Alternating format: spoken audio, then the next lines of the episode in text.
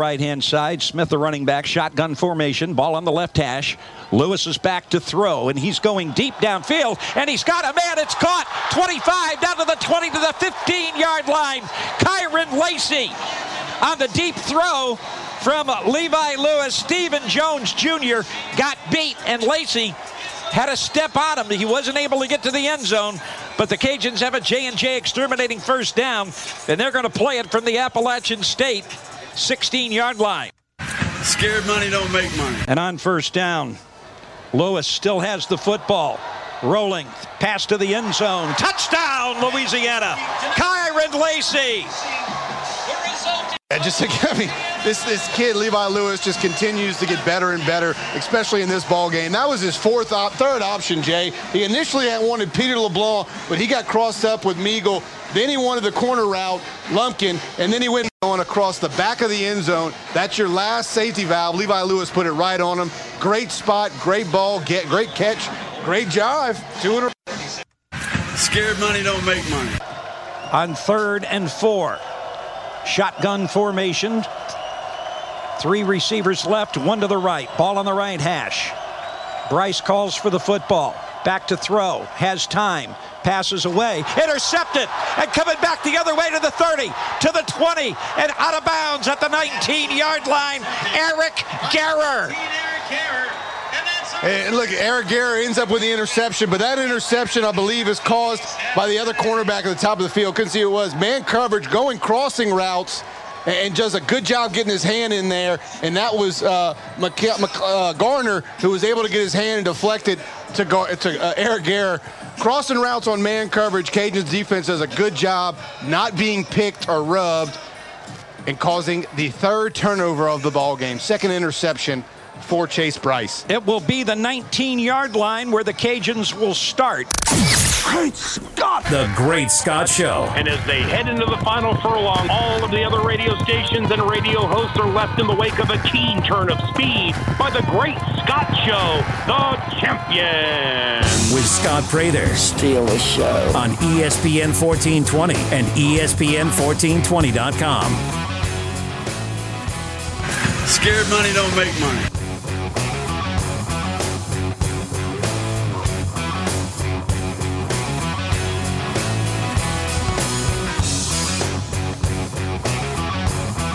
Hello and good morning. Wow. I was up late last night working. There was a uh, there was a football game over at Cajun Field. Went home after, did some more work surrounding that game, and uh, let's just say I came away somewhat impressed by a lot of things. Here in studio all morning if you want to call at 269 1077 to specifically give him a piece of your mind, you can do so. James Butler, former Raging Cajun wide receiver, former NFL, he's in studio with me. Bright and early. How are you? I'm doing good. I guess man. it's How not bright yet. We'll I'm- just say I'm early. used to being up this early, man. You work some some different, some odd hours. See, at this point, I would have already been up at least a good three, four hours. So You're a state trooper. Now, I, I you know how like sometimes a football player will take off their helmet and you sort of see the like dent in their head. Mm-hmm. Like Peyton Manning like always had a big red mark. Mhm. Is that from the hat you always wear? You got like uh is it from your state trooper hat you have to wear? no, man. What's on your head? No, there's like lines right where a hat Just- I just woke up, Sky. Like, what you, what you want me to do? Like, I just woke up. I just rolled out of bed I just how do those hats just stay on like that all the time? because it, it has a uh, something on the back of it, like a that that keeps it um stable on your head, and it's kind of tilted so it doesn't. So it's know, really fall. hard to knock it off. Yeah, you can't. I mean, App State. Say what you want about last night. They were a really hard team to beat, the way that Louisiana beat them. Uh, Dare I say it's harder to do that than if you're a state trooper to get your hat knocked off because that is App State's most lopsided loss since they have been in the Sun Belt Conference. yes. 41 to 13. The Cajuns, um, outside of, you know, a red zone pick, a couple of bad special teams plays here or there. It was as thorough and dominant a performance of the Billy Napier era. And it felt like not not a complete game, but as close as you can get to one for them. Uh, because had they played last night like they played in the first five games, they would have lost. So to win by 28 tells you just how much better they played last night than they had in the first five games this season, James. We want Coastal Carolina. That's what we want. Yeah, as an alum, you're speaking. We want Coastal Carolina. Stop running from us. But here's the thing. Is that a chance to play them though? If Sure, like, if- sure, yeah. I mean, if Coastal beats App next week, and by obviously not this week, and I think they play. I think they play a week from tonight. Actually, I think they play next Wednesday. Okay. If App beats Coastal, then the odds of Louisiana playing a conference game at Cajun Field, a conference championship game, are extremely high. They're likely. If Coastal wins, then you're probably traveling to Coastal Carolina to play the conference championship. That's fine. game. We don't like we just we just You don't want a home game at Cajun Field? I do, but they've been running for us for a long time now. So I don't care where it's at. It could be I mean, they played. They played at Cajun Field last year, and they they, they I mean they won. You know the circumstances around that, Scott. What the the game that they won? I know the circumstances around the conference championship game when they ducked out. I know yeah, that. but you know we had people out and stuff, but we still played the game. So, you know, they had a couple people out. They ran from us. So I don't care what the game's at. Scott. was was last night the the the the best performance of the Napier era? I don't know if I could say best, you know. But then again, when you ask me that, because I seen the interview that that uh, he did last night, and I can't say that's the best. But when I think about it, I don't know another dominant performance that they've had like that. Yeah, really. I mean, you know, fo- some folks might point to to the Iowa State game last year, but you had two special teams return touchdowns. Right. I mean, it was it was it was a very good performance. right. Um, but in terms of just top to bottom, which ironically, special teams was probably the only thing that wasn't great last night. Right. right. Um, and it, it's typically pretty strong if you if you were- if you ignore you know some missed kicks. Um, but I'm just talking about as a whole. I'm not just talking about field goals, PATs, whatever. I'm talking punts, the return game, the coverage, all that. I I think it I think it was because again, I mean App State was a five point betting favorite. I guess by the time kickoff rolled, minus four and a half, and they just lost by 28. right. I mean the Cajuns covered the spread by 32 and a half points. it was We- it was it was that it was that much of a of a dominant performance. Last night I was on cloud nine, man, because no lie, I went into the game nervous, you know, and because App State is a very good team. And, I mean, we all know that. We all know the trouble that we have with them. So to perform like that, man, I was very excited, very pleased. And I'm in there by saying we want Coastal Carolina. All right. Well, we, we you you may or may not get them. It depends on what happens. Depends on who. Oh, it, it depends on if if you have to play them in the conference championship game. It's the only way you're going to play them this that's what we want. That's what we want. I know, but it depends on if they get there. You might just end up playing App again. God, you think Coastal Carolina gonna get that? Like, come on, man. Do I think Coastal Carolina can get beat by Appalachian State in Boone a week from today? Absolutely. Yeah, I think they can. Yeah. Absolutely. But we have to win now too. Well, no, you're gonna win the. You're gonna win the. Uh, no, look, the Cajuns are winning the West. Nobody, nobody's winning. Trust me, So see, they're winning the West, playing- and and I don't, I don't think they're going to lose another game. see when I was playing, they didn't have this Sun Belt, East Sun Belt. They didn't have that. So what are the teams that consist? Well, they of, did. They just didn't have a conference championship game. Right? So it was always broken up like that. Maybe not. I mean, it was it, you. You would you would have yes. I mean, Man, you this is had new to me. You did, but you didn't have a you didn't have a conference championship game, and so there were some teams when you played that you didn't play every single year in conference, right? Right. It's one of those years where Coastal's not on the schedule. They're in the they're in the East Division, and um, it just that was by happenstance, right? It was it's planned in advance, and so the only way you're going to play them is if you meet them.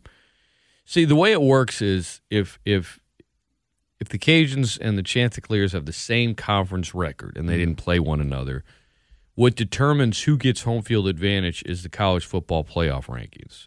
And the fact that Coastal Carolina is currently undefeated and ranked, they're probably going to be ranked higher. Now, at some point, they could beat App and then have a really bad loss, and then because they do have the easiest schedule in America at this point.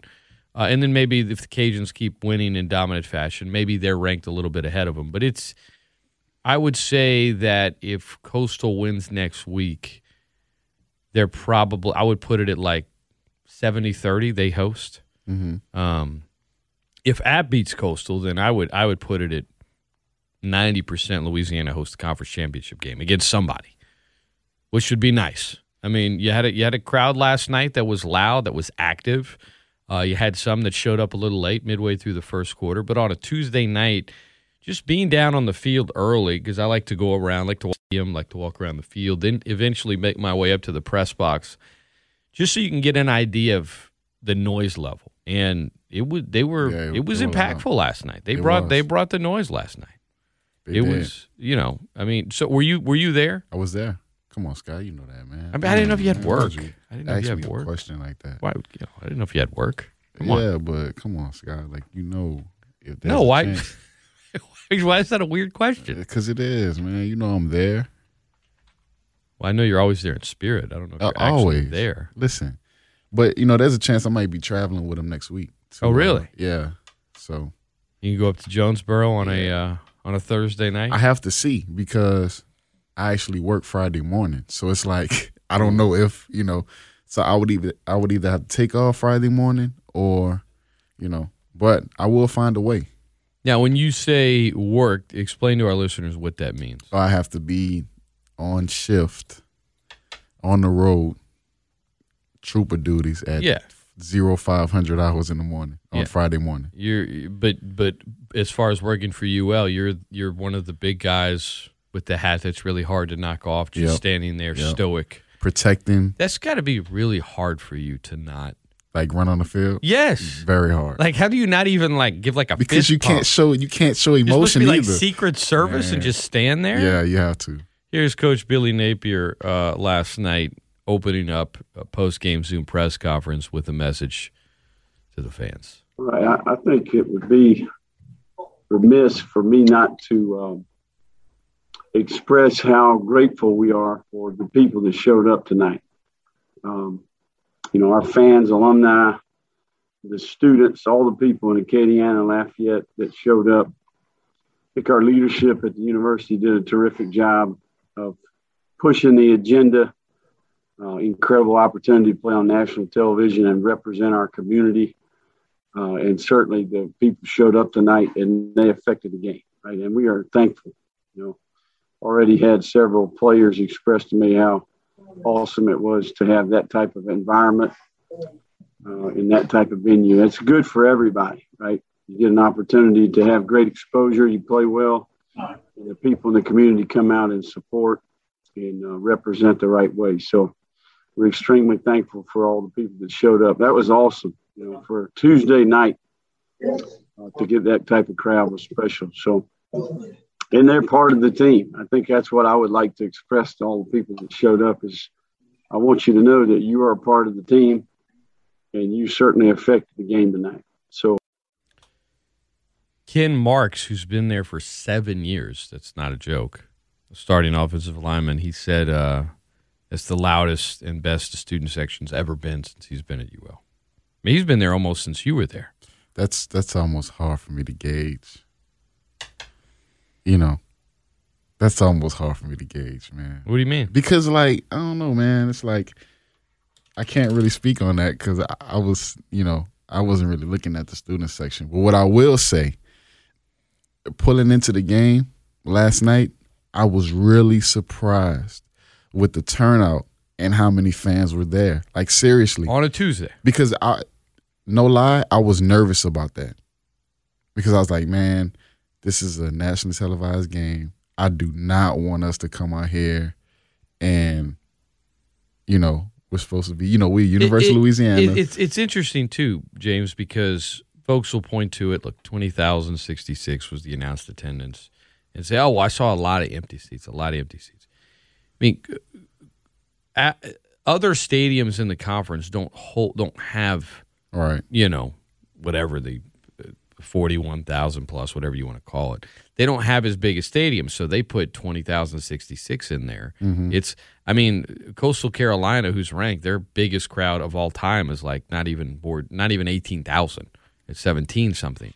But in their stadium, it looks different. So at Cajun Right. Field, Right. You know, you can have twenty thousand plus, but it still looks a little lean. But if you if you have 10, 9, I mean, we, they've they've had some pretty Yeah. oof, some rough ones over the years. So it, it- on a Tuesday night, um, to have that crowd and be rowdy, I, I'm sure that they would want it better. But at the same time, I know, as you said, there were many that had this fear that it was going to be, Oh yeah. that it was going to be lean, and um, This is how you know, know. because I left my house because I was like, man, I'm not sure.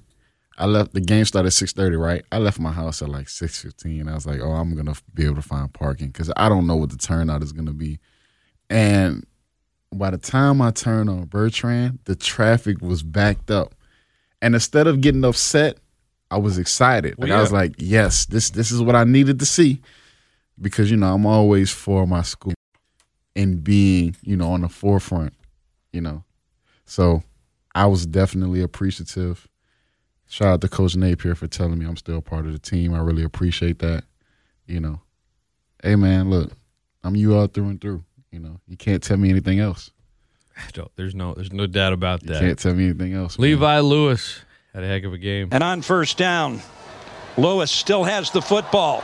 Rolling, pass to the end zone. Touchdown, Louisiana. Kyren Lacy. And just I mean, this this kid Levi Lewis just continues to get better and better, especially in this ball game. That was his fourth, op- third option. Jay. He initially had wanted Peter LeBlanc, but he got crossed up with Meagle. Then he wanted the corner route, Lumpkin, and then he went back to Lacy going across the back of the end zone. That's your last safety valve. Levi Lewis put it right on him. Great spot, great ball, get great catch, great jive. Two in a Uh, uh, other than the interception um, in the end zone, which Coach Napier said was his fault after the game, essentially. Uh, who knows? Maybe he, maybe it was. Maybe he's just taking up for his player. But but but outside of that, James, for Levi Lewis, it was I think his best game. You think so? Yes. I think he's I, Levi's always to me been one of those guys that is you're watching a game and you see him not pull the trigger or or leave plays out on the field, put it that way. But then you look at the stat sheet and you're like, man, he's it's really efficient. I mean, he didn't have that many incompletions.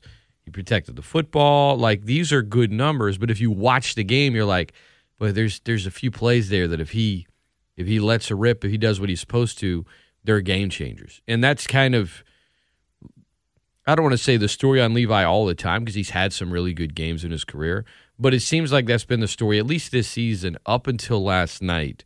And I thought, especially the first 20 minutes. I mean, I thought he was fantastic at plays defensively. Is they they come out and they're like, all right, go ahead and try to throw deep because we're we're going to go ahead and we're going to play the run. We know what you guys like to do. We know what your identity is.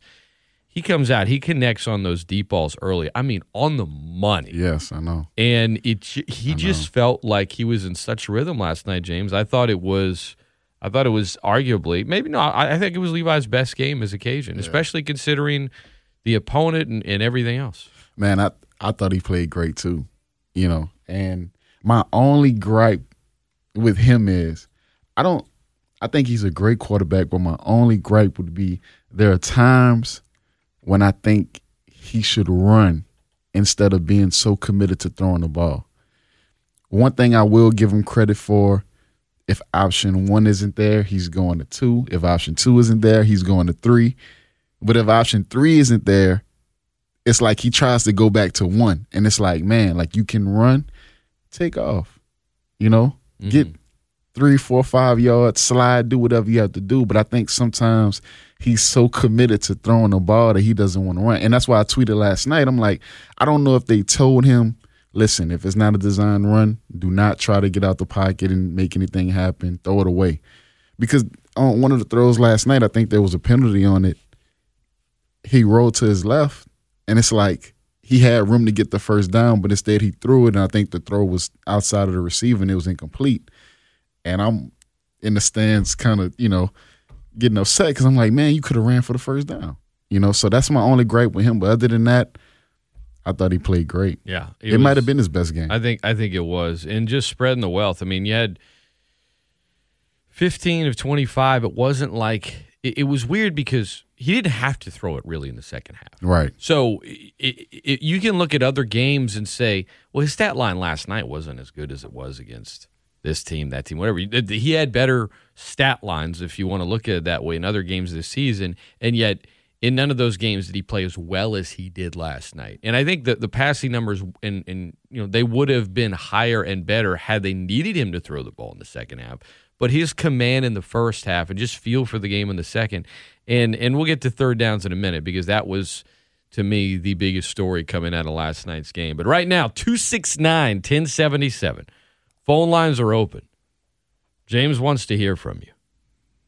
You want to ask him about catching passes from Aaron Rodgers back in the day? Don't. That's not what we're talking about today. Please, please. E ESPN1420 and .com. Good morning. Welcome into the show. Man, James, you read my mind, man. I was thinking about that all night, and I've been thinking about that for the longest time. Watching uh, Levi roll out, and he, you see him constantly tapping the ball and pumping and looking for a guy, and all I see is like six, seven yards in front of him, and I'm like, run, run, run, because he's so athletic, and he had he's always had so many options, and it always seems like he's so committed to throwing. And I just, I really would like, like, like you said, if there's only one thing I would like to see him do, it's is run and I feel like I'm the I'm, I don't hear a lot of people say it. So when you said it, I was like, yes, somebody finally mentioned it. But the reason why I called in uh, was that was such a phenomenal game. And, uh, I felt like, do you feel like there was some really bad calls by the officials? Like, Oh yeah, it was 'cause I it was like- a Tuesday night, but it was a quote Saturday night in the Sun Belt for the officials. There were awful calls on both sides. there were uh, clock issues. Uh, the scoreboard went out more times last night than, than Jeremy Shockey does in a week. I seen you tweeted that. It man. was like, but but but no, the the officiating was bad. But when you have a, a twenty eight point game, it doesn't get Right. it just doesn't get highlighted. But no, it was it was bad. I mean, there there were some pretty bad calls. Yeah. no man. I, I on that agree. one drive. No, go ahead. I'm sorry. I was just saying on, on that one drive where they they converted like two or three fourth downs. The only reason those existed is because of such bad officiating. Like the one where the guy's helmet flew off, and they're like he continued to play. Yeah, he took was like, two steps. Yeah, I mean, I he know. can't just drop dead. to the ball. It's like if he had Yeah. run and tried to like hit someone, I get it. But he just kind of took two steps. and was like, oh wait, wait, no, I'm, you know, it's like James when his state Yeah. trooper hat gets knocked off. Listen, my hat doesn't get knocked off, man. My hat doesn't get knocked off. Oh, but yeah, no, that that was and a if bad it call. does, you going in cuffs. Oh, definitely. But I, James was James was like Elvis Presley with his hat. You know, instead of Oh. his shoes, don't mess with his blue suede hat. yeah, you already know. say, James, I'm sorry. No, no, no, no. James, I, you know any Elvis Presley songs? no, I don't. This is this is Elvis right now. Did you know that? I'm not answering that. I'm not. I'm not getting into that with you. I don't come here for that. Listen, listen. I, the Levi's ability to even go from option one to two to three is outstanding It really in itself. is. You know, the fact that he can read the defense, the fact that he knows his offense. I mean, he's been in it for years. He's he's one of the smartest players. Definitely, I agree. I mean, the guy the guy had like a I I, I didn't know you could get higher than a 4.0, but he was at maybe a charter or magnet school. He had like a 4.2 in high school. Mm. Yeah, I mean, definitely. he's he's he's just really really smart. And so when you have that command of the offense, like, let me ask you this, James, uh, Josh, man, anything else before we let you run because we got some other calls. No, yeah. One one real quick thing. Uh, did you uh, do you, when that play that they kept running in the in the second half, where they sweep they sweep the receiver on the back end and then they run the opposite direction? Mm-hmm. I mean, have y'all ever seen that play happen where he actually gave it to the receiver or where Uh, he threw I, it to the I receiver? did see it in one play. Uh, it was the game against Ohio, and it did not work. Uh, it went for a loss of maybe six. I think. I think it was the exact play. Um, but yeah, I've I've seen him run it maybe once or twice, um, but not often. No. Yeah, because because they kept because they kept running that. And I'm like, man, I was enjoying it because I was on the the win, the good side of it because they kept getting chunks. But I'm like, guy, I'm thinking Appalachian State, dude, they're doing the same play over and over again. Hey, you don't see it- this coming. it- but- when you own the time of possession and when you when you're winning in the trenches, you can know it's coming. It doesn't matter. That old line just imposed their will yeah, there. definitely the second half. The defense a great got tired. guys. Thank you, Josh. All right, Josh. Let let me let me ask you this before we uh, get to the next call. Um, Levi's listed at five ten, probably like five nine and a half. Right. I mean, you're a big guy, James. Okay.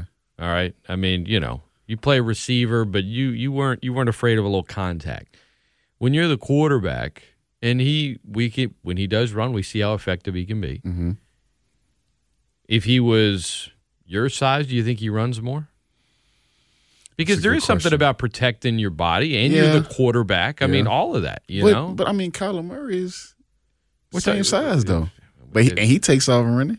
I mean, that's that's the that's Kyle, that's the former Heisman winner. I'm just talking I mean, Levi. but I mean, Levi is good too. We're not going to sit here and say Levi is not good. I mean, I you know, I'm never going to say anyone's better than anyone on my team, Scott. You know that.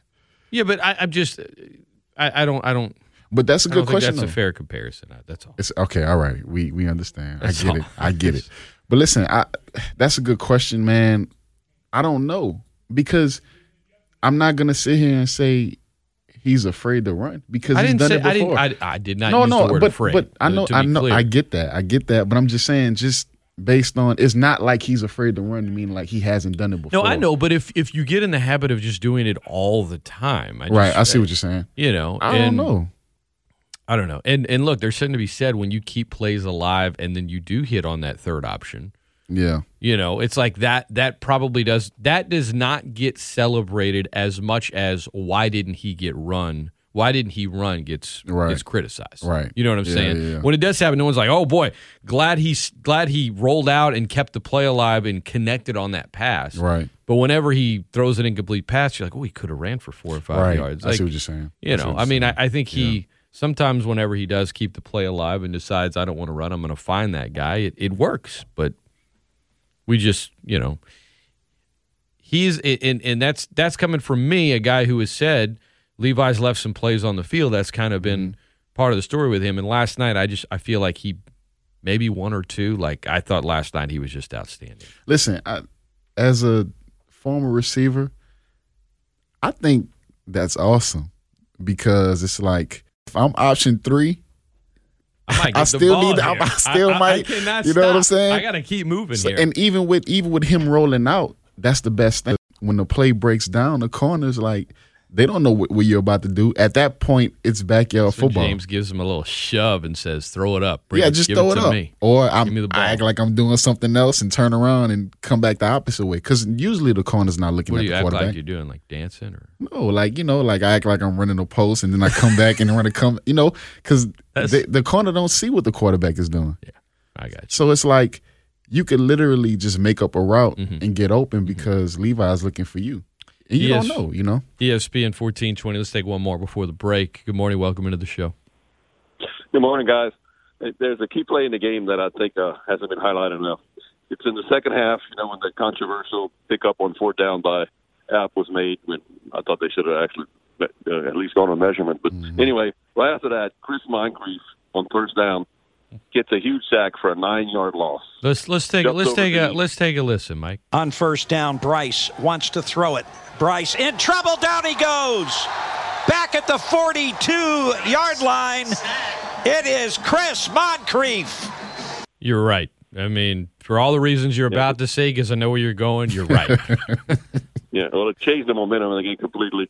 Uh, you know, forced App and basically ended up with a fourth and twelve, where they ended up punting from their thirty-two. I was shocked they did that. I thought it was well, they punted from their 36, but the original line of scrimmage was at the 32. Um, yeah, yeah, okay. And So, then, yeah, you know you're right because 12. listen, to your point, they just cut it to a two score game. UL has a bad return, so they're not Mm-hmm. they're backed up. They go three and out. App's got the ball. They're across midfield. They're down to the 32, and it's like, man, if they score here, they've got the momentum. Moncrief has the big sack. They end up forcing the punt, which goes in the end zone. Uh, or no, it went out of the two. at the two. Sorry, And I Then was they- upset about that Then they go on an eight-minute, 98-play drive where they ran it all but three times. Just, just as as old Gerald Broussard would say, just lathered them up.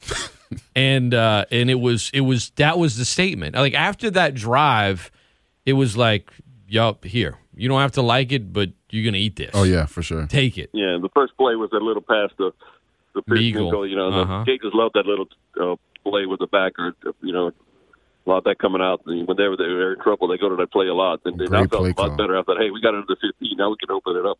And basically, you know, like you said, they just ran it down their throats. Speaking of running down their throats, you know, they ran it pretty well in the first half against South Alabama. And I think one of the reasons the offensive line overall and running game is improving is the new left guard. You know, um, there was an injury earlier. He, McGilly's been playing most of the year, but in the last two games, he's really come alive. He's a lot of the big runs on the left side. He was night. fired up last night too. You He hadn't was. seen much emotion from him, and last night he was getting yeah, into he it. was. He was. That's cool to see, man. Yeah, yeah.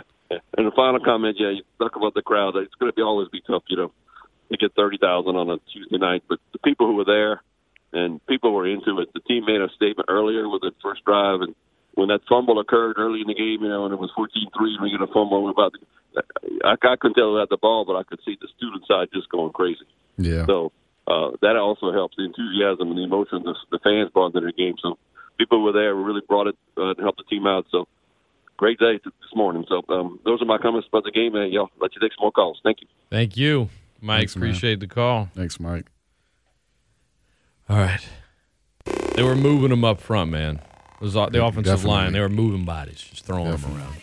We're going to take a quick timeout when we come back. James, what did you see last night that the average fan wouldn't see, that only a former player would notice? As far as I could talk about anything. So as yeah, far as and what? that's coming up next, right here on the Great Scott Show, E ESPN 1420.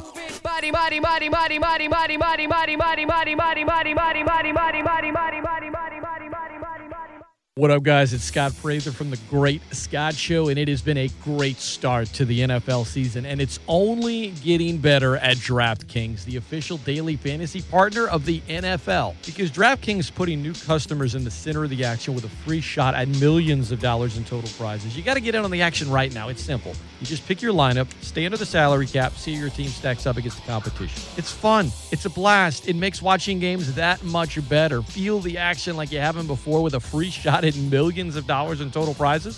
DraftKings is safe, secure, and reliable. And the best part is you can deposit and withdraw your cash whenever you want. Download the DraftKings app now and use code 1420. This week, new customers can get a free shot at millions of dollars in total prizes. Enter code 1420 to get that free shot at millions in total prizes, all with your first deposit. That's code 1420. Only at DraftKings, the official daily fantasy partner of the NFL. Minimum $5 deposit required. Eligibility restrictions apply. See DraftKings.com for details. Want to change your life and get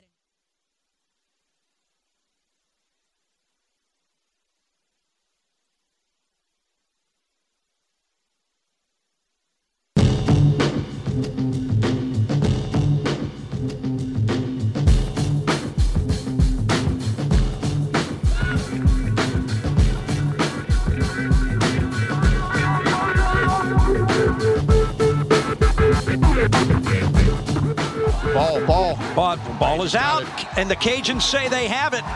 And guess what? The Cajuns have it. Lorenzo McCaskill comes up with it as App State turns it over for the fourth time tonight. Yeah, running back never got the handoff really. As soon as he got it from the from, from it just it hit his leg right away. Casco does a great job realizing the ball's on the ground and hops on it.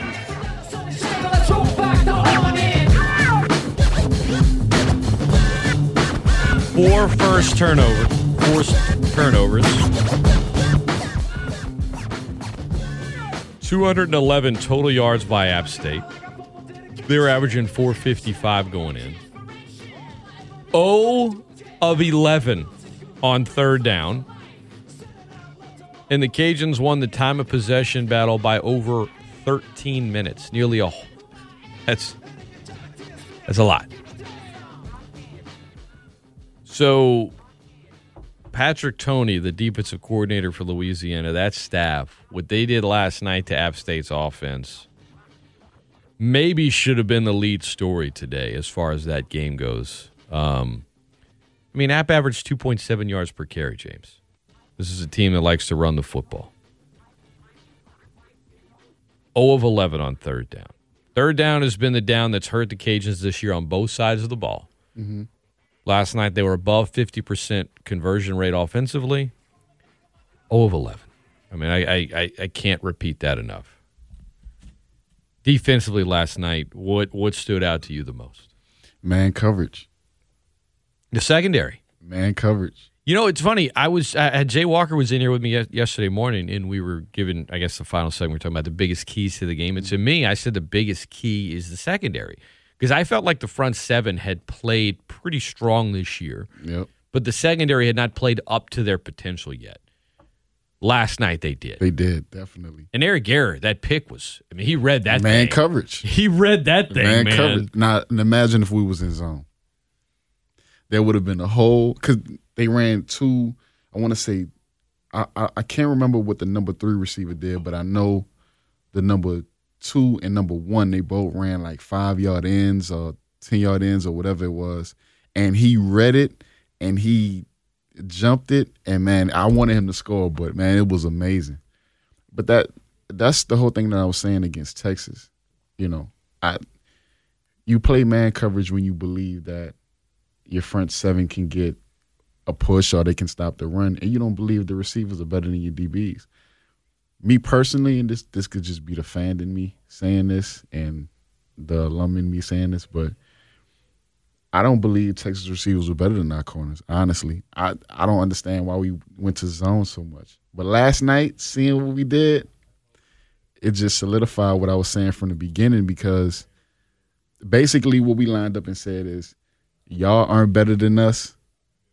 We're gonna play man on man, and we're gonna lock everything up. I think part of it is mobile quarterbacks have also kind of given them issues a little bit this year. And last night, Chase Brice really couldn't do anything. And he's a guy that has run some this year.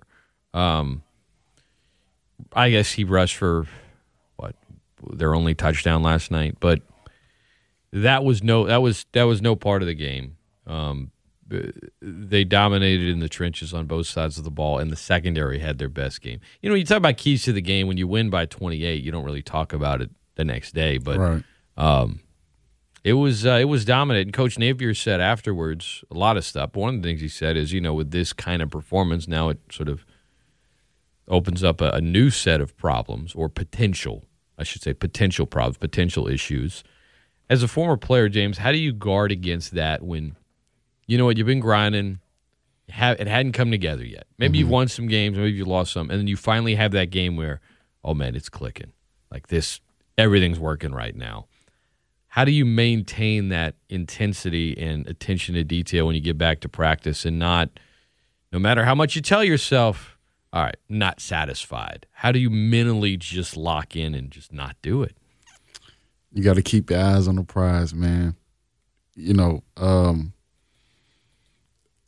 normally, you know, it would happen the next game. It's like you don't play as great because you literally beat, you know, you beat App State so bad, and that's a team that you know was really good. And so the next game, you kind of lay an egg. We want to avoid that. So you have to keep the intensity by keeping your eyes on the prize, man. You have to understand what the goal is. You have to understand what the end goal is, and um, if it is to get to the conference championship, it is to get to the bowl game. You have to keep that intensity. You have to keep winning, regardless, because, like I said, me personally, we want F- we want uh, Coastal Carolina. That's it. So we have to continue to to get better each week. So when we meet them, it's game over, man. Coach Napier spoke last night about um, sort of the first five games this year and how they had not played that game where they really felt good. I mean, the Ohio game they felt good afterwards. The other ones they they didn't. But on coming together, finally putting together a performance last night, and then kind of reflected on a lot of the individuals that played a part in it. I think it was uh, Thursday after practice. Um, you know how thankful I am to be a part of this team, right? And uh, I know that you know we'd played five games and we certainly hadn't played to our potential. And you know we're walking around here grinding away, working extremely hard, um, and you know a little bit frustrated with maybe some of the performances that we had had. You know, and I think um, I could see it affecting people you know, and I think, um, you know, we we finally put it together. You know, and that's a credit to our leadership, right? It's a credit to our coaching staff, all the people in our organization uh, that have a role and contribute to the team, uh, and then the leadership amongst the players, right? There could have been a lot of you know, side conversations or finger pointing when it ain't quite going just right. But this group uh, has stayed coachable. They've stuck together.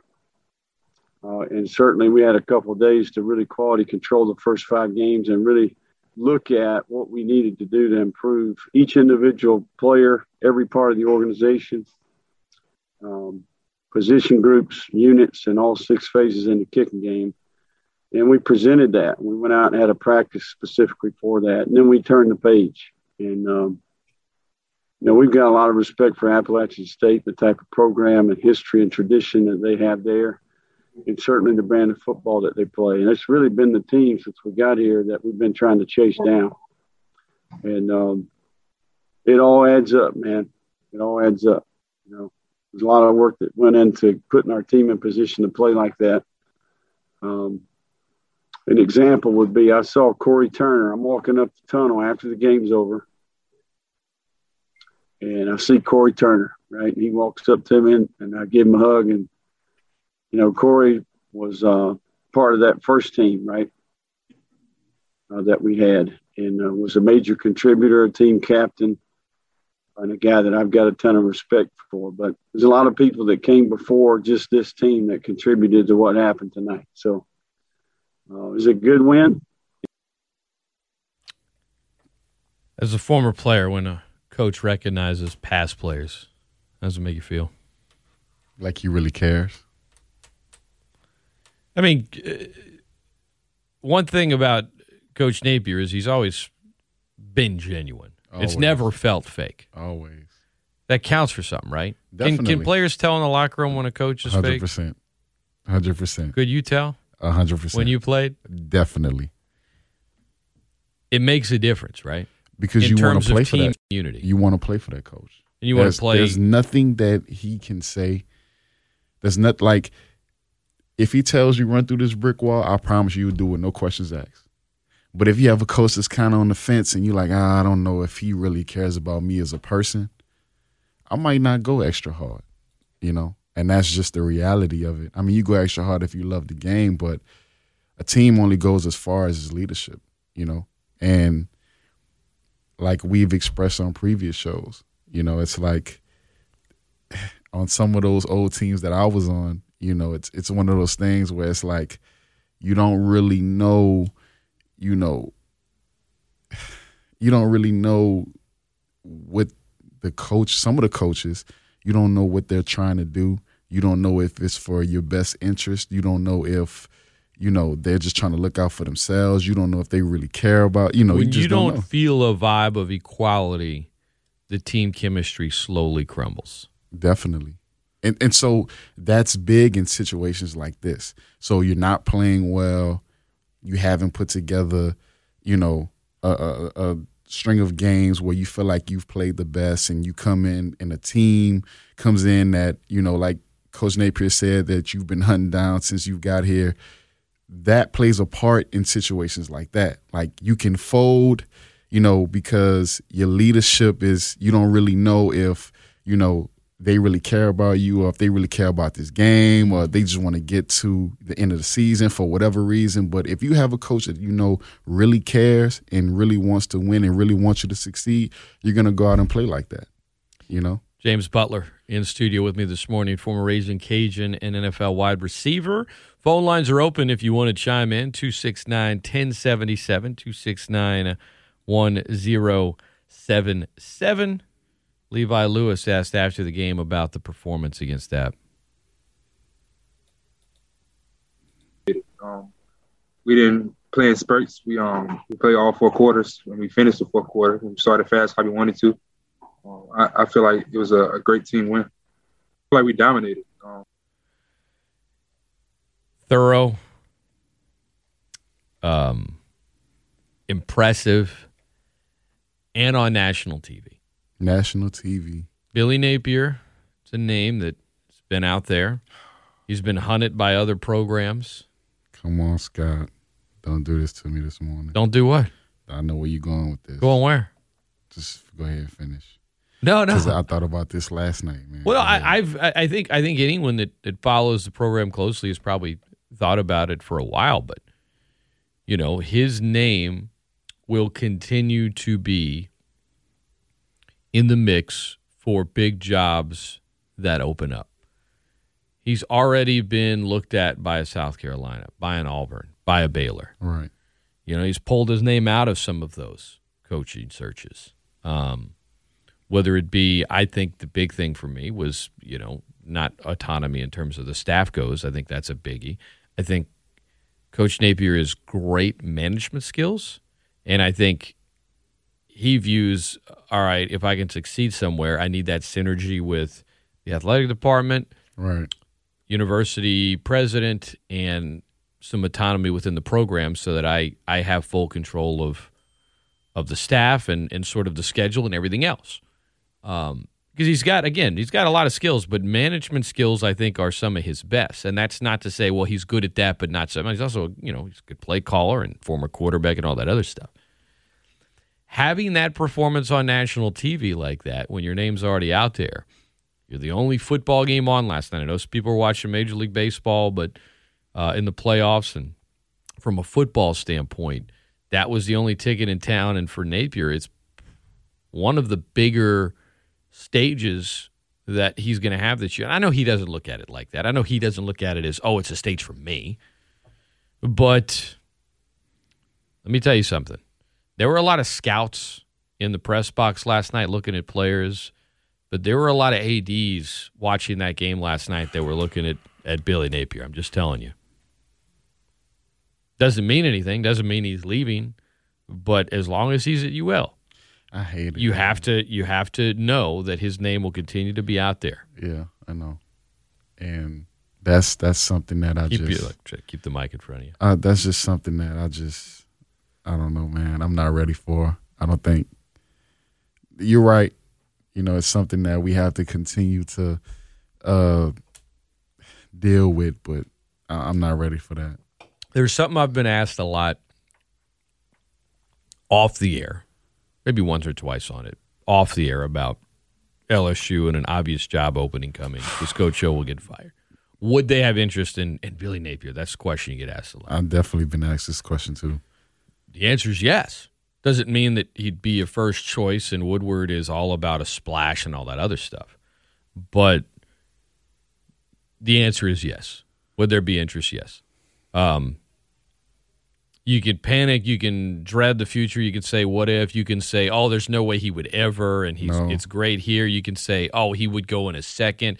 The reality is none of you actually know. Right. So I'm not digging into all of that or or It's a making good chance, though. or making a, a specific certified statement. This will definitely happen, or this definitely will not happen. I'll only answer the question of Do you think they'd be interested? And the question is yes. Yes, Do you sure. think they are interested? The question is yes. For sure. And and that was asked to me before the season even started. You know, hey, if this one struggles and this one does well, do you think? And the answer was yes then, and the answer kinda seen that maintains yes now. I kind of seen that coming. Sure. Uh, and so mm, I guess my point is prepare for it to heat up more moving forward. Um, in the meantime, nothing's happening right now. All right. He's coaching. He's doing great. Uh, I don't think Coach O's going to be fired till after the season for buyout reasons and stuff like that. And as of now, it'll be a hot topic on various message boards and sports bars and fans. And if somebody wants to call and, and share their opinion on it, I'm, that's fine. But if you're a UL fan and you're stressing about it, I would wait a, a few months before you do. Nah, You know I'm I'm stressing about it now. To be honest, it's not waiting a couple months for me. I'm definitely stressing out about it. But you know what, man? I've definitely been asked that question a few times too. And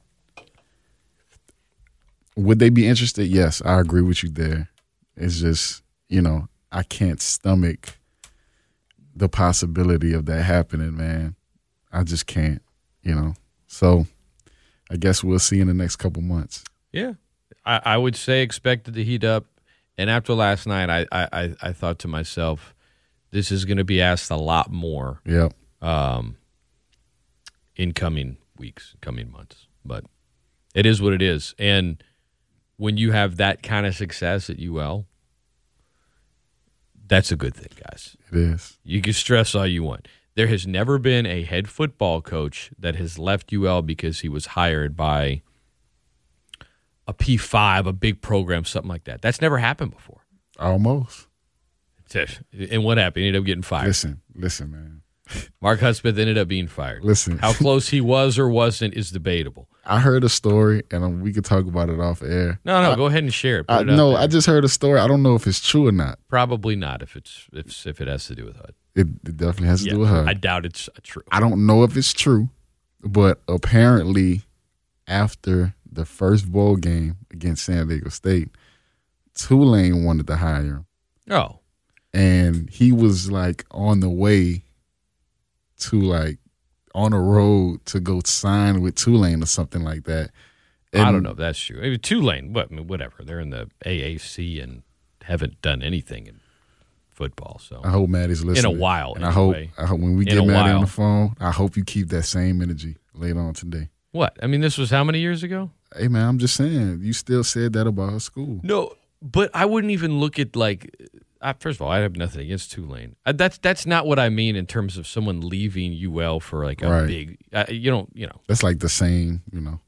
Yeah, it- right, may- maybe it was at that moment in time. Currently, UL is a better program, and you know now Tulane, they're in a conference with Cincinnati. That helps a good bit. Yeah. But that conference is about to lose their best members, Right. who are all going to be heading to the Big Twelve soon. So, in terms of like future sort of footing in the arc of college football, I mean, UL's a much better spot currently than Tulane is. But even if that does happen, man, it'll suck. But I think that'll put us in a different light. I mean, it's it's know? it's when you hire a coach, if you're being real with yourself, you hope it happens because it means you had tremendous success. yes, Uh, and and look, he has had opportunities and stayed. Who's to say he doesn't do the same thing again?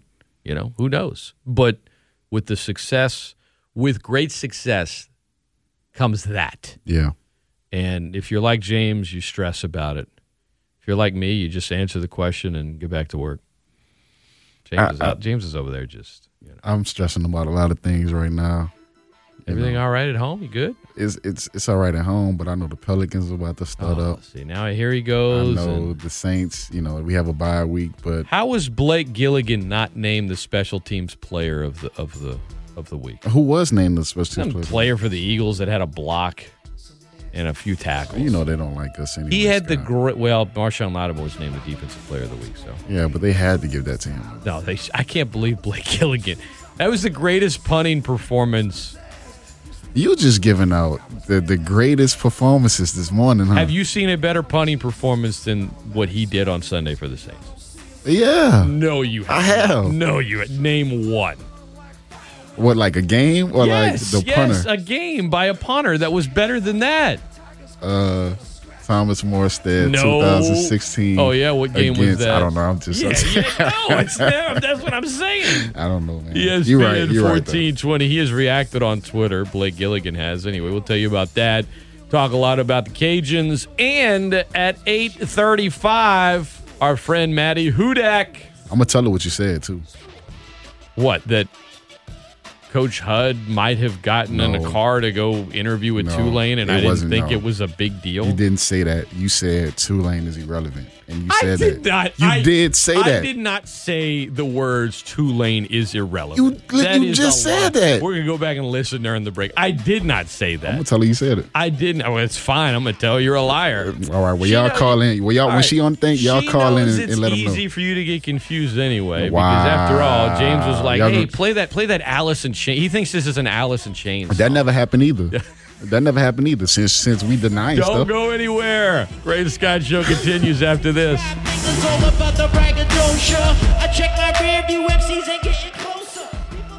What up, guys? It's Scott Prather from the Great Scott Show, and it has been a great start to the NFL season, and it's only getting better at DraftKings, the official daily fantasy partner of the NFL. Because DraftKings putting new customers in the center of the action with a free shot at millions of dollars in total prizes. You got to get in on the action right now. It's simple. You just pick your lineup, stay under the salary cap, see your team stacks up against the competition. It's fun. It's a blast. It makes watching games that much better. Feel the action like you haven't before with a free shot at millions of dollars in total prizes.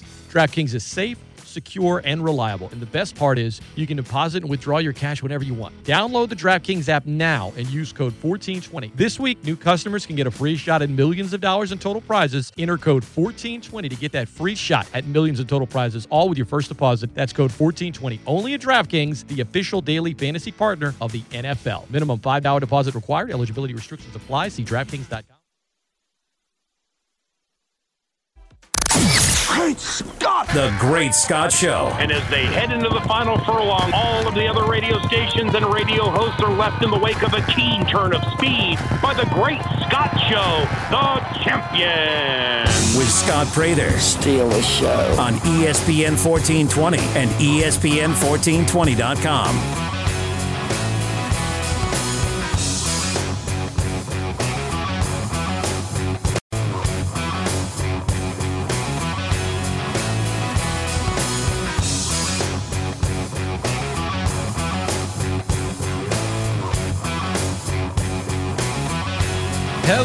welcome in to the Great Scott Show, the Great Sports Callers Open Think Tank. I am Scott Prather, James Butler, former Raging Cajun wide receiver, former NFL wide receiver, in studio this morning. We have been taking some phone calls at 269 1077, and we have been chatting pretty much about Louisiana's dominating win last night at Cajun Field. Everything from the attendance to the game plan to the secondary to the defense to Levi Lewis uh, to Billy Napier to Billy Napier at UL to Billy Napier and the perspective of him around the college football community. And uh, we haven't hit on the Saints yet. We will get to the Saints. Don't worry. We, we I guess we did briefly at the end of last hour. James was, for some ridiculous reason, just trying to suggest that Blake Gillikin wasn't in- incredible. He was. Um, he was the first punter since at least 2000 to have three punts of 53 plus yards down to inside the three yard line. He was not the defensive, uh, the special NFC special teams player of the work, which he just uh, tweeted out. He quote tweeted it and just said "LOL." that was just it. That was just it. I think everyone was expecting that. Speaking of same special teams, they um they had to sign another kicker last Oh, night. They signed gosh. Brian Johnson off the Bears practice squad. But I thought Wil Lutz was coming back Not yet. after the bye. ready. No, that was just that was best case scenario. I mean, the guy had a groin, he had surgery on his groin, and he's a kicker. Everyone was like, "Well, the earliest he could come back is here." Well, apparently he's not. He's, he's not ready to come back yet. Well, come on, man. We just need you to kick extra points. We'll put somebody else in for the long field goal. We just need our extra points. Worst um, week of kicking in NFL history. It's bad. It, it- but it, it actually was. They had 13 missed PATs, which is a single week record. They had 25 missed kicks total, including 12 missed field goals. That's the most. That's the most in a week since 1987. You had five misses alone in that Packers Bengals game. Uh, excuse me, six misses, two of which were potential game winners. Uh, and of course, Cody Parkey, Mr. Double Doink, comes in and uh, misses two extra points and ends up on injured reserve right after. Okay, it was uh, it was bad, man. Hey, if you can kick, James. I mean, I know you're a receiver, but if you can kick, I could do a little something. go try out. You know that in high school, Taysom Hill once kicked a 47 yard field Don't goal. start that because they'll really do it. If if a kicker, if first of all, if a kicker gets hurt in a game and they they have to try to kick something, they're going to let the punter try it. If they both got hurt and it was just like a chip shot or something, I, I bet you. I mean, who else would they use? You know, Sean Payton would not would. use a punter He would- to he even. would let if- he would definitely let. He might. That might be the first option with Sean Payton. I mean, who would it, who else would it be? I don't know. That was a ch- by the way. Definitely. What I don't understand how, but then he tried to say he was going for the ball. Oh, that's not was, even. He was, no, he was lying. Yeah, he that's was, he, was not going for the obviously-. He's not going to say I was trying to concuss him. He was already probably going to Mm. get a fine. He's not going to say that publicly. What do you mean? You said surprised that he he lied. Of course, he's not going to say, "Yeah, I was trying to take his head off." Well, I wasn't. I don't listen to the audio. I usually just have my TV on mute. But then I seen at the bottom it said pass interference, and I'm like flipping out because I'm like, is that not unsportsmanlike conduct? Like that's, how's it targeting. pass interference? Targeting, yeah. Yeah, like how did? But I seen when I went back and watched it, I seen that they called it. So ESPN fourteen twenty. All right, let's uh, let's head to the phone lines two six nine ten seventy seven. We've talked mainly about the Cajuns and that victory last night, and uh, a lot of things surrounding it. Good morning. Welcome into the show. Hello. Hey, good morning. Hey, Kyle. yeah, it was.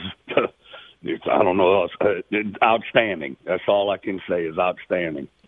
It, everything else it just takes you takes words away. How great they played last night. But uh, you know, y'all were talking about Napier possibly moving on or you know getting hired by somebody. That's that's just the cost of playing good football. You know, it's the price of having great football in Acadiana and at UL and it's something you have to deal with and the AD just has to have a list of other names to ready to go of who he wants to look at and just keep it going. I, I think Dr. You know- Maggard has always been prepared for whatever happens. Obviously, his first choice is always Oh, to keep I Billy. think so. and Wasn't he the- there's a he the reason that that Coach hired- Napier is making over $2 million in the Sun Belt Right. uh, and has the highest paid staff. But, um, but yeah, I would imagine that when a season ends, uh, he's he's preparing for all potential scenarios. I think I think the next if that does happen, I believe the next head coach is in house already.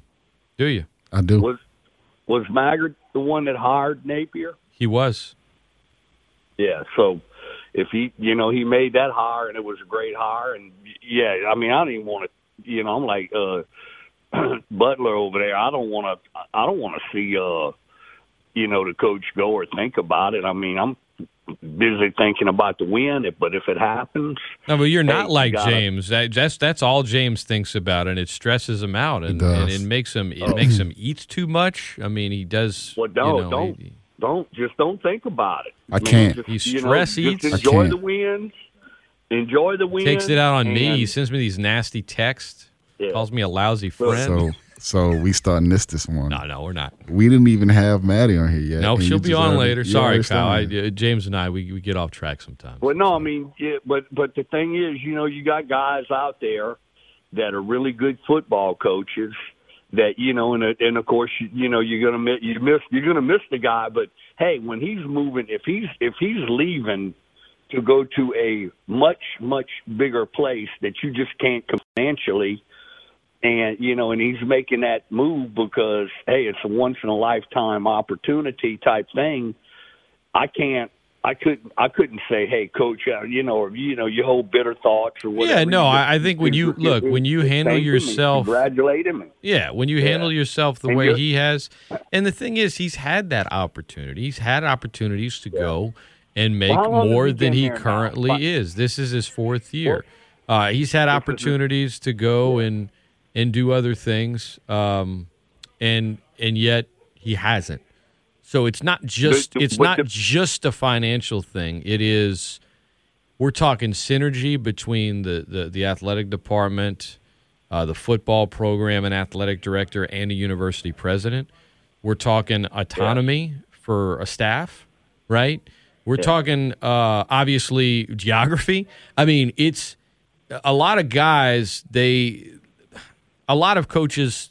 You sort of look at it like, okay, start here, and then you sort of just go up the staircase, you know, as it as each stair becomes available. And I think Billy doesn't look at it like a staircase. He's like, I'm on pretty stable ground. I, I I'm not gonna go anywhere unless everything two is sort of right. And I don't even think he thinks about it a ton until Yeah. maybe a season ends or But something. hey, two two million a year ain't chump change. Not at all. Okay. It's it's by far I'd the like most to- the uh, Sun Belt coaches ever made. Yeah. By far. I guarantee you, I'd enjoy making two million dollars a year. I don't think there's anybody that listens to this radio program or anybody that they know who wouldn't enjoy making it. Two million, very very few. Give me two million a year, and ever- James and I are just going to make a podcast. That's what we're doing. Oh, definitely. Come on now. Yeah, I mean, it, it, very few people ever make two million dollars a year. Hell, A mm-hmm. lot of people don't in their whole lifetime. That's right. So two two million a year is a large amount of money, and you know you start getting into higher money than that,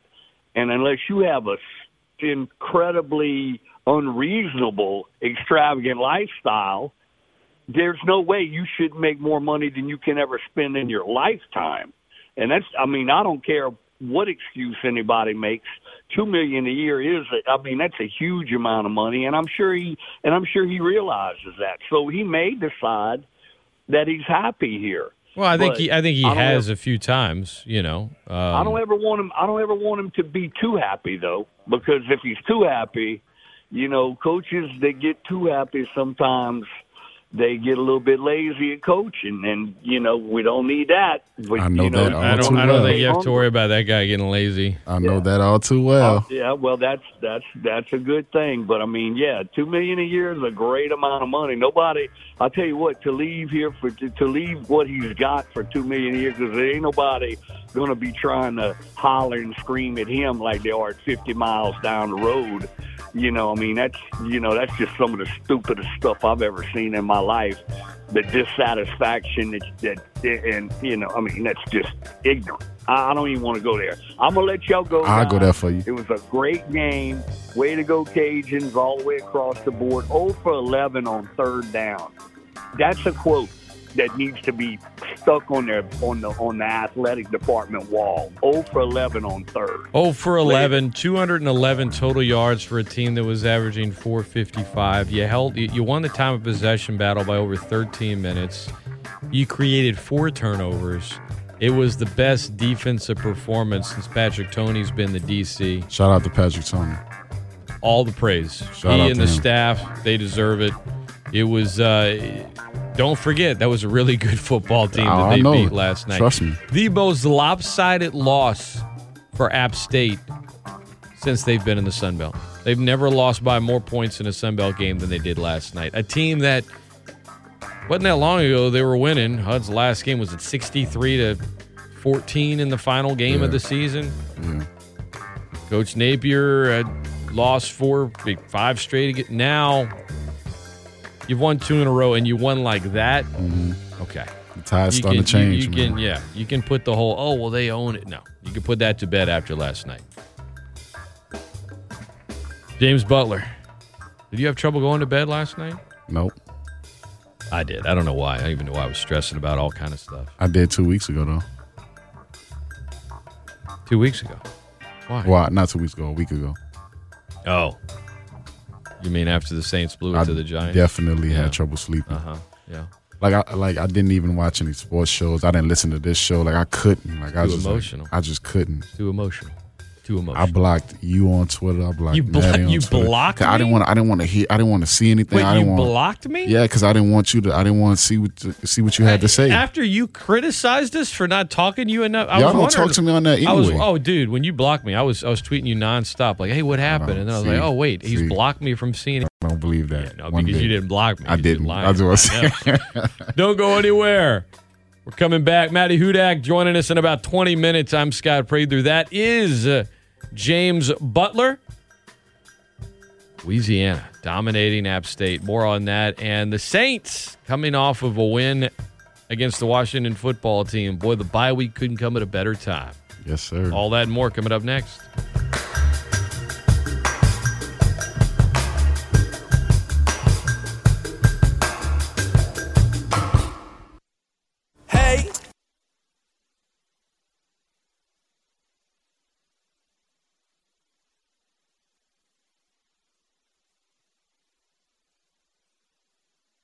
Great Scott Show. This ain't golf. This ain't tennis. It ain't about me. It's about us. On Sports Radio ESPN 1420.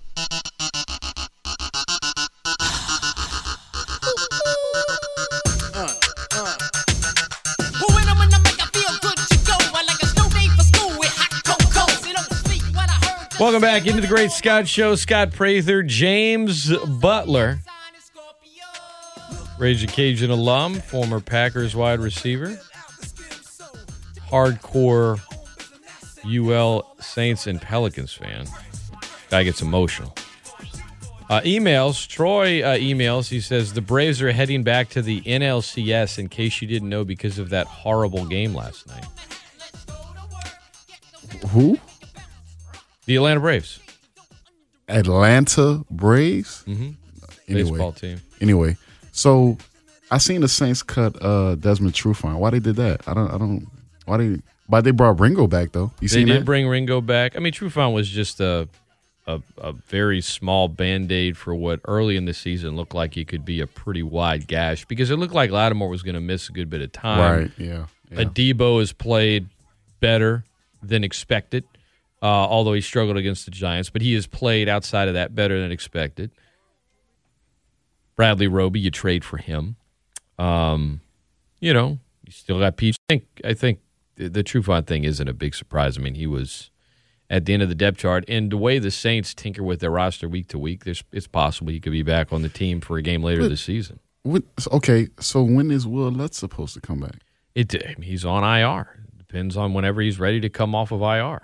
But is it hundred percent certain that Michael Thomas is coming back for the Seattle game? No, it's not. Um, reports are that he should be ready to go. Now he's on the pup list, and so after you know week six, which is this week in the NFL, to buy for the Saints, then he's eligible. So everything you've been hearing about about the players will be back on this date. That's just as soon as they are eligible to come back. Okay. Whether it be him, like Onyemata, he's still got, I guess, another week or another game suspension because it was six game suspension. Um, you know, Kwon Alexander possibly backed by Tampa Bay. You know, depending on when you go on IR and depending on what list you're on, whether it be injured reserve or pup, uh, that sort of dictates. Okay, here's the earliest, and then here's the latest.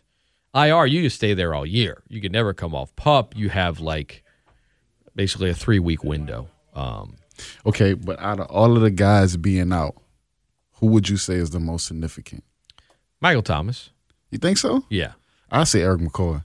Um, I would put McCoy as a close second. I would. Um, I thought the O line did well uh, Sunday, but McCoy's second. I just think there's such a wide gap right now. I mean, now that Deonte Harris has a hamstring injury, like you just know, don't man. have. I know. I know. You can get excited about Callaway's hail mary grab and his wide open touchdown, and he's been okay. He has not been nearly as good as as the hype would make you think he'd be as a number one. He, he seems like a good number three wide receiver. Don't do that, Scott. It's Um, definitely number two. Okay, fine. If you think he's a really solid number two, he's not a number one receiver. We'll at least agree on that. Scott, like What? the guy is good enough to be a number one. No, he's not. Uh, Yes, you, he you- so you think he's played great this year? You think the separation consistently week to week? You have to have tremendous? targets. You have to have targets. You got to get open. Who says he's not open?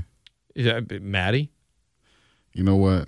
ask her. He's he had a good game on Sunday. I'm not even. This isn't even me trying to drag Callaway. What I'm what I'm what I'm telling you is he's Who's, fine. who's better, Callaway or Tre'Quan Smith?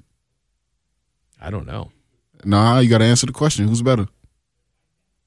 Right now, as a number two or number three, Number two, number two receiver. Who you I want, mean, Callaway that's or like, that's like saying, do I want you know raw no, broccoli out no, of a can, or like you know, No, it's not, pinto beans that are all moist and gross out of a can. I mean, which question, one? Scott. I guess the spinach. I guess Callaway, but it's not like either one is great. Scott, like you, you, you, you What? hurt my feelings, man. What? Callaway is definitely significantly better than Tre'Quan I Smith. think he's okay as a number three receiver. he's the number two As, receiver. as a number, and I don't think that's a good thing, James. Uh, it is a good thing. He's. He, I'm not saying he. Right now, he's the number one receiver. The Saints have an issue at receiver. They they they have a wide. The talented receiver right now is not very good. When Michael Thomas comes back, you get a you get a significant bump in the talent in that room. And when Tre'Quan Smith comes back, you don't get a significant bump, but at least you have more experience. And then I honestly, I think when one or both of those guys come back, I think you're going to see Callaway play even better and have more catches on game. I agree with that, but I mean, you got to have more targets, man. You got to get open. he? How do you know he's not open? Because I watch the games. So you you have the end zone shot. I talk. I talk him. to. I talk to. I talk to people like Maddy and. So he not getting open Deuce for real. Wyndham. There's the the Saints receivers have not gotten great separation. I can't speak to. I can't speak to last Sunday's game. Right. I have not done a deep dive in that game. All right. I was out last week, um, but I, I in, terms of the first four games, it, mm. and you know, part of that too. I mean, there's a lot of layers there. I mean, it's not like Sean Payton's like cracked open the playbook a ton, where he's letting Right. Jameis sort of sling it a bunch and all this, and that's been a topic of conversation among folks. But you know, Honestly, look, um, where's Juwan Johnson at? he's a slow tight end that struggles to block. Slow tight end.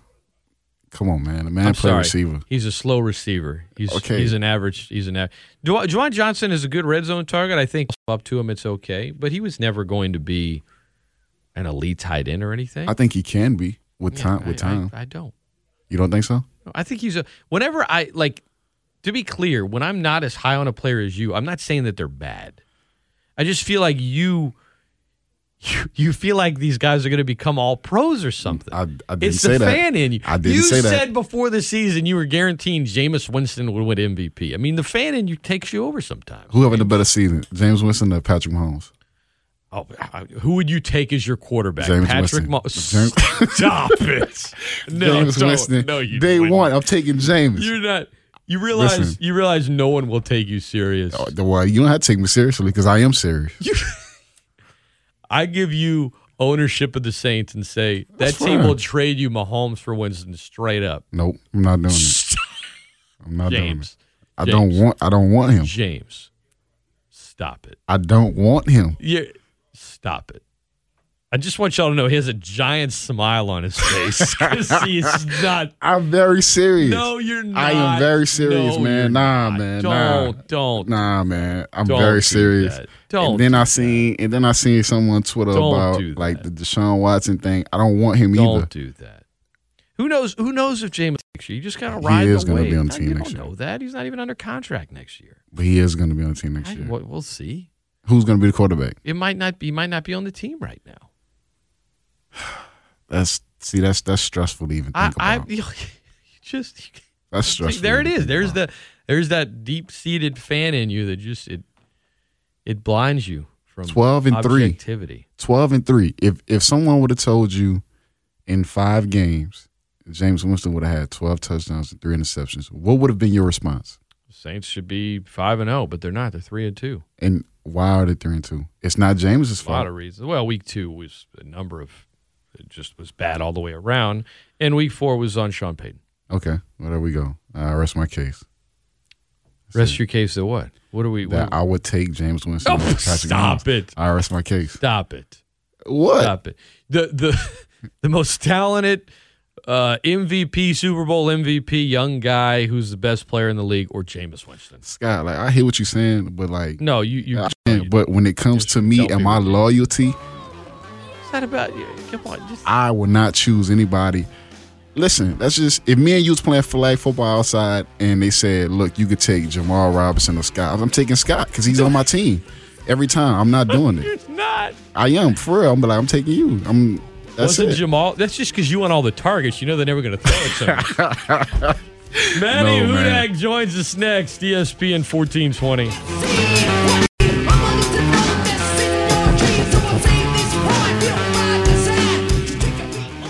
What up, guys? It's Scott Prather from the Great Scott Show, and it has been a great start to the NFL season, and it's only getting better at DraftKings, the official daily fantasy partner of the NFL. Because DraftKings is putting new customers in the center of the action with a free shot at millions of dollars in total prizes. You got to get in on the action right now. It's simple. You just pick your lineup, stay under the salary cap, see your team stacks up against the competition. It's fun. It's a blast. It makes watching games that much better. Feel the action like you haven't before with a free shot at millions of dollars in total prizes. DraftKings is safe, secure, and reliable. And the best part is you can deposit and withdraw your cash whenever you want. Download the DraftKings app now and use code 1420. This week, new customers can get a free shot at millions of dollars in total prizes. Enter code 1420 to get that free shot at millions in total prizes, all with your first deposit. That's code 1420. Only at DraftKings, the official daily fantasy partner of the NFL. Minimum $5 deposit required. Eligibility restrictions apply. See DraftKings.com for details.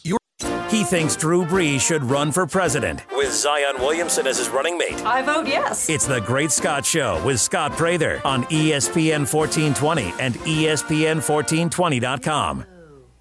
No sleep till.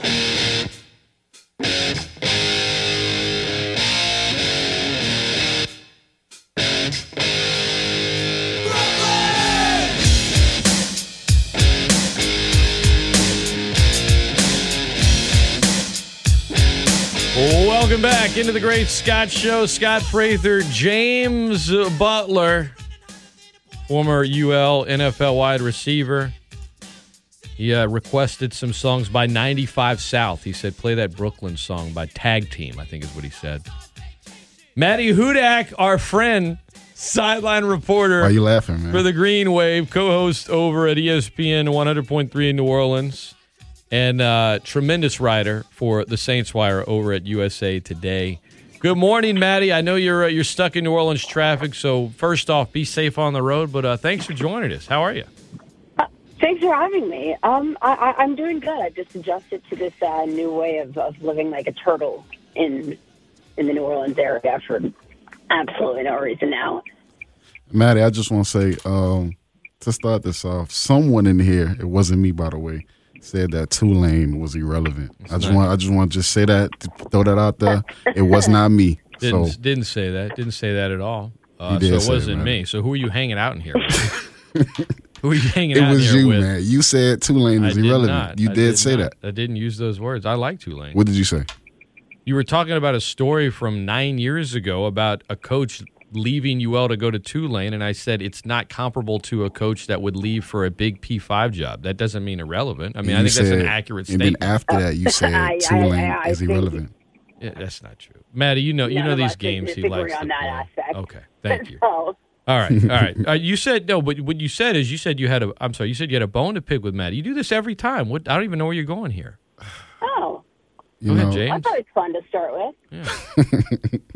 Nah, man. You know, I just, you know, I, last time I said that I, I needed more Twitter interaction. This is where you're starting this. We've Listen. got a great football mind on, and you're starting right, with some you know, Twitter you know, stuff. I, you know, you're right. I'm done. Let's talk about let's talk about whatever y'all want to talk about. Saints. no, Let's go. her a Let's- Saints nah. question, please, because you were Oh, commenting matter about of how you enjoy okay, her, stu- her Maddy, writing. who do you who would you pick as your number two receiver with Michael Thomas clearly being the number one? Who would you pick, Callaway Uh, or Tre'Quan Smith?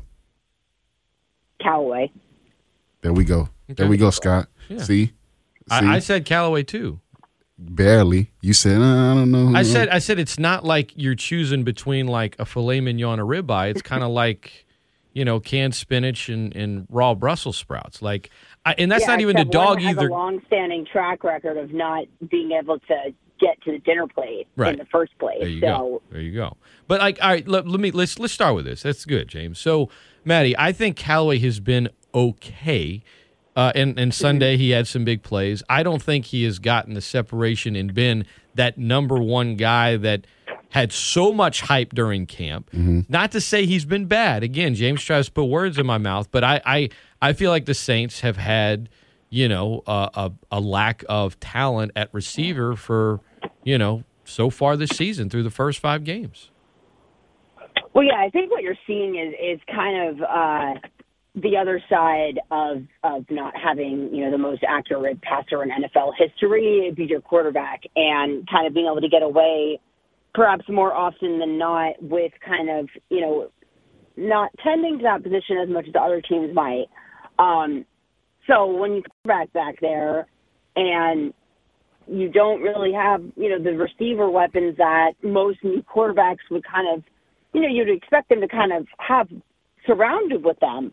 Um, I, I'm tough to like put all these expectations on Callaway when he did have a great training camp and he did put that number one jersey on. And if, and if you're going to do that, then you know you kind of have to back it up. At the same time, he was he's still a you know second year undrafted free agent and kind of became the Saints wide receiver one uh, quite abruptly.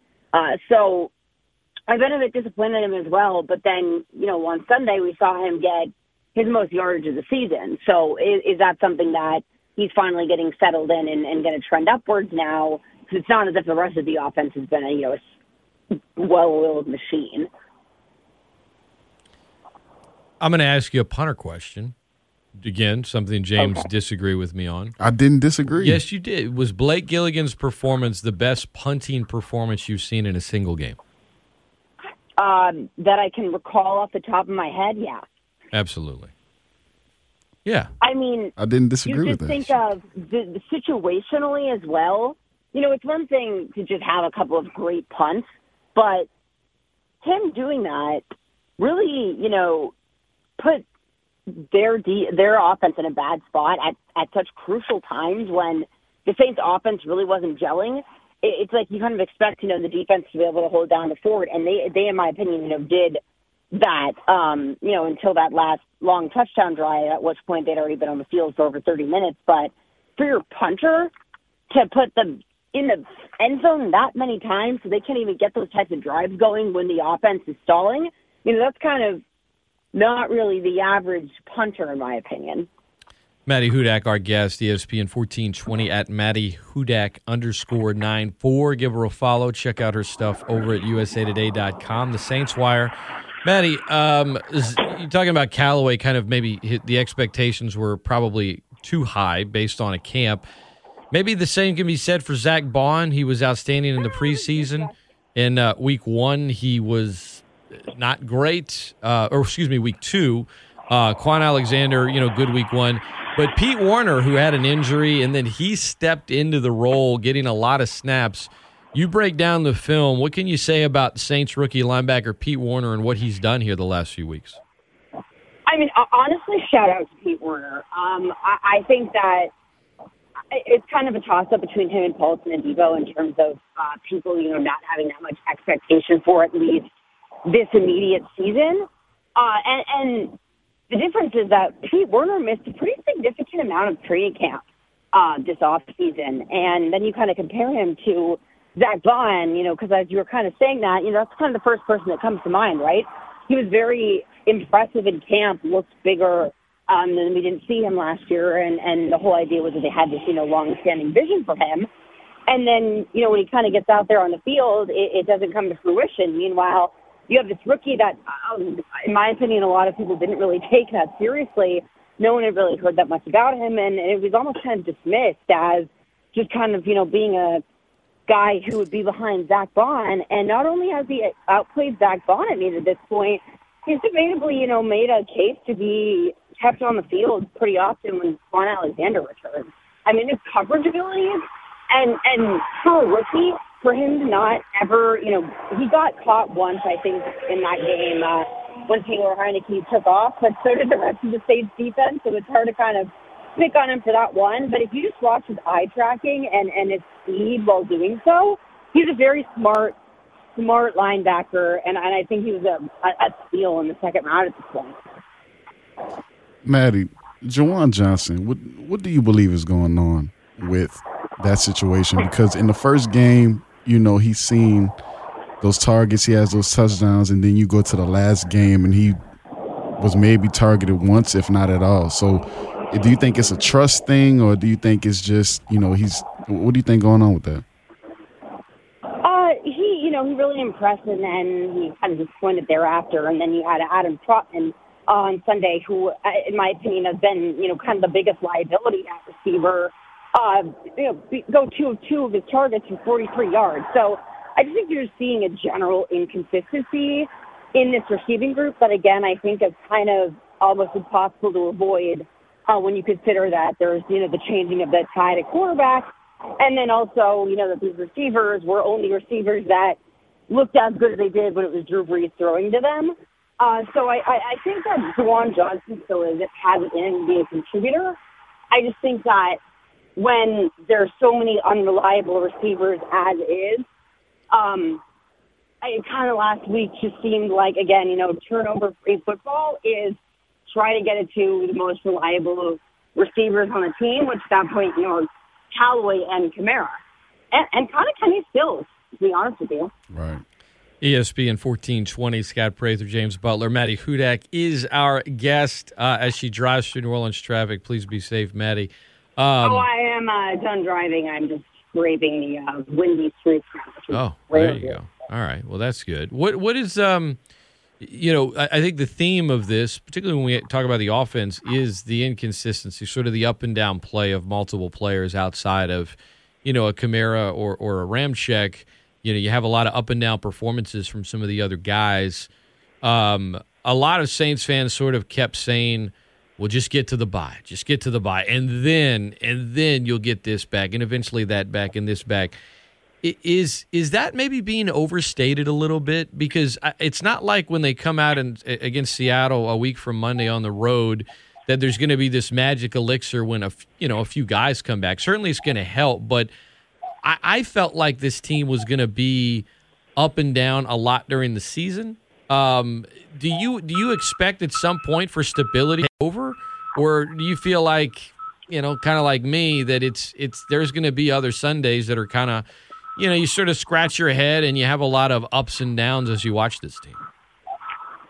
Uh, so I've kind of two ways of looking at that. Um, I, I agree with you that I think that there's a lot to get excited about after the bye week, and it is kind of weird that you know people are almost looking at this week six bye as a positive when it's you know one of the earlier buys I can remember, and there's an additional game this season. Um, and you have to remember, you know, players like Onyemata and Michael Thomas, they're NFL players. They're getting in shape relatively quickly, but they're not going to come out against Seattle, in my opinion, and you know be uh, in, in full starter shape.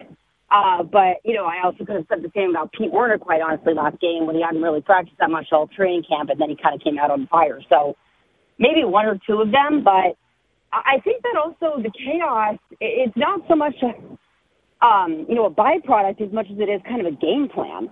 Uh, I think that Sean Payton is kind of comfortable living in the state of chaos to me this season, and that kind of comes with the specific, you know, tools that he has at his, disposal. He has a quarterback with a great arm. Also, can see that there's still that trust there that needs to be formed between the two of them. Although I was very impressed by Winston, quite honestly, on Sunday. Uh, but you just look at all those factors involved, and you know, to kind of expect there to be a, you know, a um, totally hammered out game plan that's designed for Jameis Winston that makes sense every single week. I think Payton is still in the process of figuring that out. It's more, you know, how do I get this team and the chips that I have together in a way that'll beat this team? And so, you know, against Washington, where they have a five-man defensive threat, that suddenly meant a passing game. So I think a lot of this up and down is by design. It just doesn't help that the other portions are also not being excellent. So people kind of, you know, think, I, in my opinion, there's a lot bigger problem than there is. Good stuff, Maddy. Do you know any good psychiatrists? Um, may I ask why? Well, I, I need I need to get James in contact with one because, as you may recall, he said something uh, somewhere before the season that that you know Jameis Winston was going to win MVP. Now that was the fan in him talking. No, it was, it was not the fan. in And you see, this is what I'm talking about. And now um, he has had the most audacious, even more absurd take before you came on that he would he would take Jameis Winston over Patrick Mahomes. And I, I know that I, I I wish I could tell you that he's just he's just joking around because he's I'm not. smiling when he says it, but then he sort of continues to double down and I'm really beginning to worry about his about his mental health. So that's that's why I asked you the question. Maddy, Uh, yeah. how would you grade Jameis Winston's performances over these past couple weeks? What, what, what letter grade would you give him?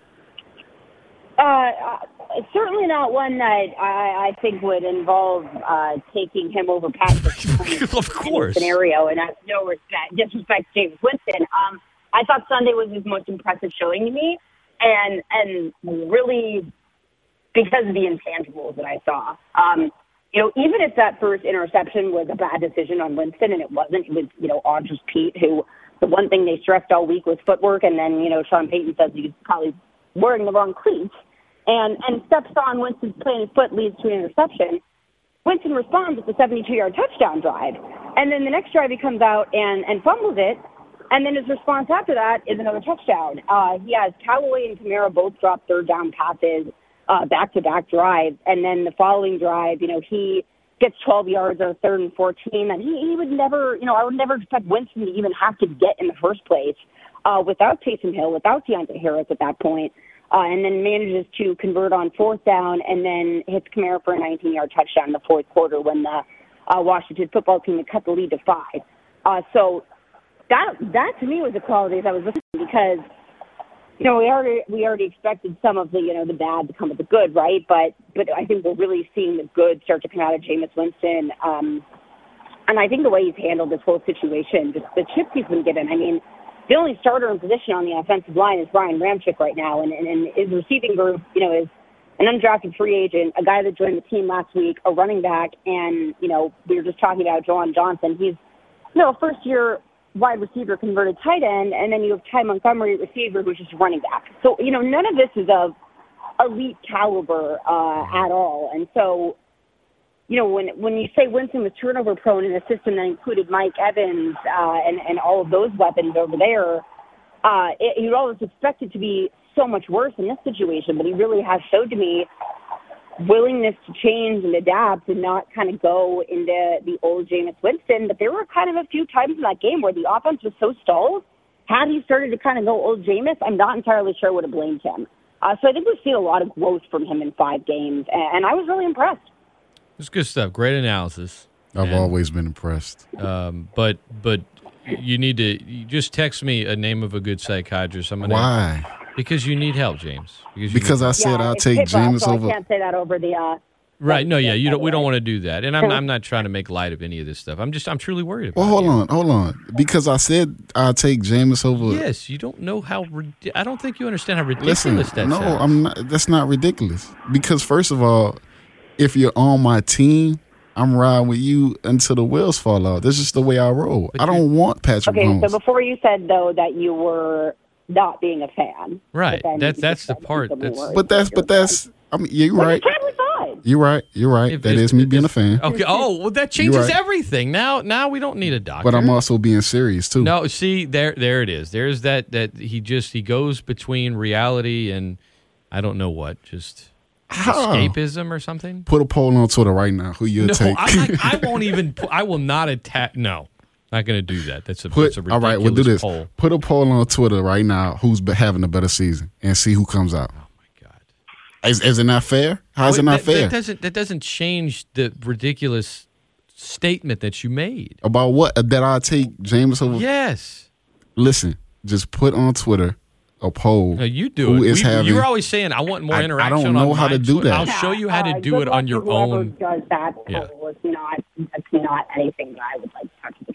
Oh, you, see that? you see that? And and you're asking her to interact with you on Twitter. Have you been on Twitter this season, James? I have. And tried to discuss Jameis Winston uh, in any type oh of my manner. God, because, Matt, uh, Maddy, I feel bad for you sometimes. it's ridiculous. Some of the some of the response you get is so absurd. But Um, I, I don't understand. you know, it's people that don't know football, so Yeah. Well, I, I, mean, I, I used to think it- you did, but then you make statements like that. All right, I still hold true to that. So all right, you all right. know, I don't know. I don't know what you want me to say, Scott. Maddy, There's he needs help. worse on Twitter. I can say that at this point. Yeah, yeah. If All I right. say that on Twitter, like people are gonna agree with me. Okay. All right.